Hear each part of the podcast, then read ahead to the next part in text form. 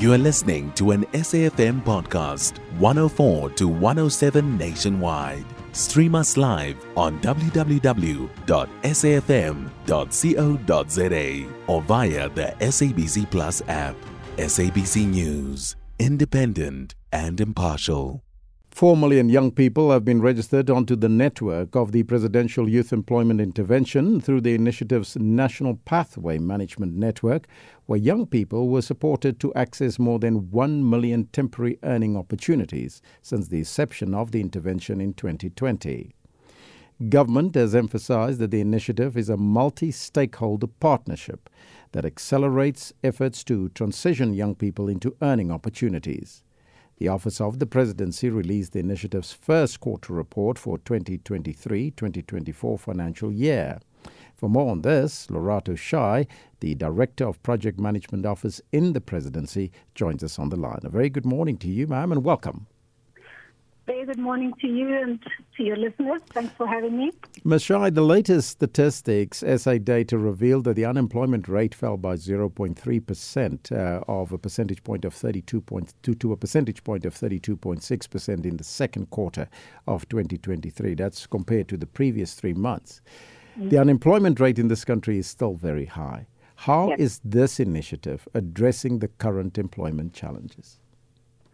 Yes, so I think at the core of the presidential youth employment intervention is an acknowledgement that the problem is too large for government to solve on its own. So a really core part of how we are intervening is through a very intentional partnership approach, uh, where we have really drawn on the whole of society to come on board to address this challenge. And it's really looking at what do we know already works? What do we know uh, has worked in the past in terms of transitioning young people from learning to earning? And what we know has worked and where we've really focused our energy is around pathway management. So really recognizing that young people are not a homogeneous group and require targeted support based on wherever they are in their journey into finding traction in the labor market, we are focusing our energy on in a demand-led skilling is what we're calling it. So really shifting the, system away from training for training's sake, but training that really responds to where we know opportunities can be unlocked in the in the economy. And then it's really around how do you enable local ecosystems and facilitate more effectively, which is something we struggled with in the country, facilitating opportunities for self-employment and enterprise opportunities for young people. And then we're experimenting with a revitalized model of a national youth service uh, that allows young people to be in service in their communities while also getting experience into the world of work and building their agency. So those are the key mechanisms through which we're trying to intervene, and we're bringing in the private sector. We've brought in development partners, civil society who participate in all of the different coordinating mechanisms we've put in place to really tackle the challenge um, in a partnership approach. Mm-hmm. Has the Presidential Youth Employment Initiative made any notable significant strides then since its inception in 2020? And that's in line with the purpose in which it was established for? Yes, so um, it took a bit of, a t- of time to get funding for this program because after the president launched it in 2020, we were immediately hit with the COVID crisis.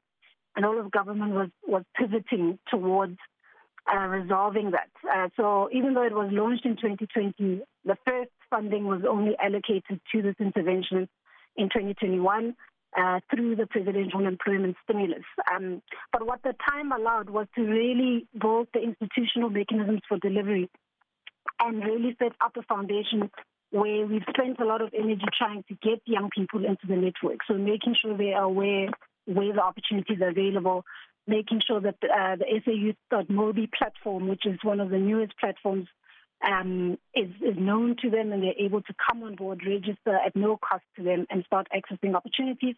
And against the target of 5 million young people in the network, we are sitting at yeah, just over 4.1 million, three years into the intervention, and um, against the target of 1.5 million uh, access to temporary earning opportunities, we're, we're almost there. So there's, there's been quite significant progress in that regard. But where we're wanting to shift our emphasis, having set a foundation, is really where we know we are we are invested in and the public is invested in is those transitions into sustainable earning. So getting young people onto pathways where they are building on their uh, experience, they're building on the on the support they've received to start getting into sustainable forms of earning, whether that's a permanent job or it's um, uh, making their own money, but that it's it's starting to create uh, predictable, consistent, sustainable earning for them. So, according to your stats, then, so 4.1 million young people have now access to the platform, and most of them are black. The majority of them are women. Uh, yes. But how have they benefited? So, in, what the platform has enabled them to do is to obviously access opportunities. Um, so, earning opportunities are available on the platform. Many of them come from, through the, the Presidential Employment Stimulus, the National Youth Service. We also have opportunities coming through from the private sector directly, and also the private sector-led initiative. Um, the Youth Employment Service is drawing on that. We're currently working quite closely with uh, all the SETAs to load all of their learning opportunities onto the platform so we can make them easily available to young people.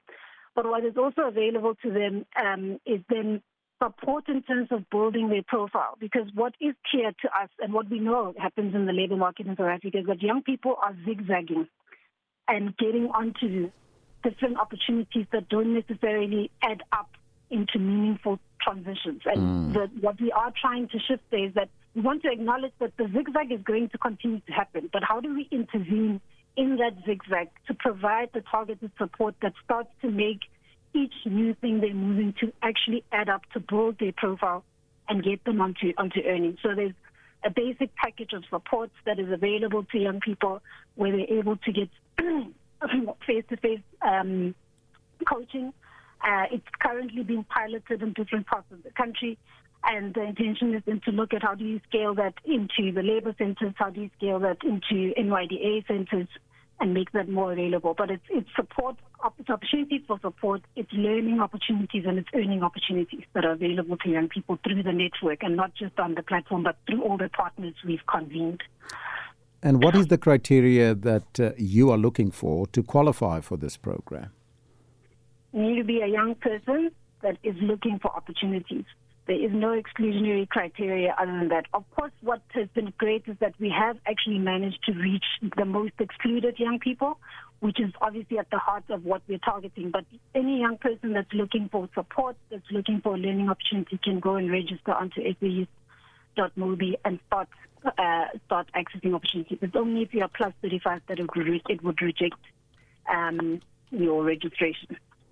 So any young person can register and it doesn't matter whether it's uh, a matriculant or uh, or not. Exactly, exactly. Mm-hmm. Doesn't matter because we also have uh, we we want to we work very closely actually we, with TVET colleges because we're really trying to also support um, that transition out of um, out of programs in TVET that where young people need opportunities for workplace experience in order to qualify. And many of those young people are, you know, they're still well uh, 17, 18, 19, so there's no age limit. Uh, of course, you need to qualify the definition of young person in South Africa. Um, and then you are able to come in and get the support that you need to get you on to a journey towards earning. Just again, the contact details. You mentioned sayouth.mobi. Is there anything else? Young people can go on to sayouth.mobi. We also have a, a, a microsite is on the State of Nation uh, website. Uh, you can go to youth employment there and you'll be able to access uh, any information about the presidential youth employment intervention. So it's both young people, but especially those who want to come on board in, in the partnership journey with us are able to then uh, reach us there and register to get updates when we release new funding calls for implementing partners and also get regular updates on our dashboard in terms of how we're doing against our objectives. I thank you so much for your time. Thank you so much. Have a good day. You too. Lerato Shai, Director of Project Management Office in the Presidency. You can find SAFM Current Affairs on 104 to 107 nationwide. Our podcasts are available for download on all our digital platforms. SAFM, leading the conversation.